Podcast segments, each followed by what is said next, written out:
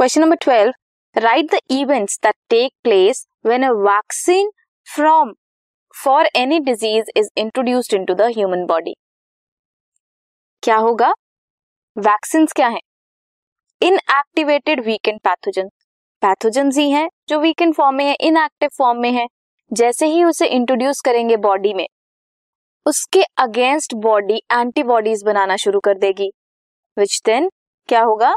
Body start making antibodies against antigens जो present है vaccine में जनरेट करेगी memory B cells and T cells जिसकी वजह से जब सेकेंड टाइम एक्सपोजर होगा सेम एंटीजेंस का रिकग्नाइज करेंगे जैसे ही बॉडी इन पैथोजेंस को तो क्विक रिस्पॉन्स देगी। सेकेंडरी रिस्पॉन्स क्विक होगा ओवरवेलम करेगी इन्वेडर्स को इन्वेट करेगी with massive production of antibodies और you can attempt second part which is why is a person with cuts and bruises following any accident administered tetanus antitoxin? Give reasons.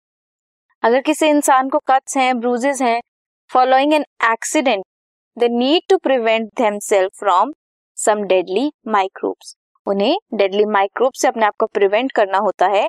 Tetanus किसकी वजह से होता है? Deadly bacterium की वजह से। जिसके लिए क्विक इम्यून रिस्पॉन्स रिक्वायर्ड होता है। इसलिए डायरेक्टली प्रिफॉर्म्ड एंटीबॉडीज और प्रीफॉर्म्ड एंटीबॉडीज और एंटीटॉक्सिन्स इंजेक्ट किए जाते हैं ताकि न्यूट्रलाइज कर सके बैक्टीरियल टॉक्सिन के इफ़ेक्ट को। This was question number twelve this podcast is brought you by hub hopper शिक्षा अभियान अगर आपको ये पॉडकास्ट पसंद आया तो प्लीज़ लाइक शेयर और सब्सक्राइब करें और वीडियो क्लासेस के लिए शिक्षा अभियान के यूट्यूब चैनल पर जाएँ।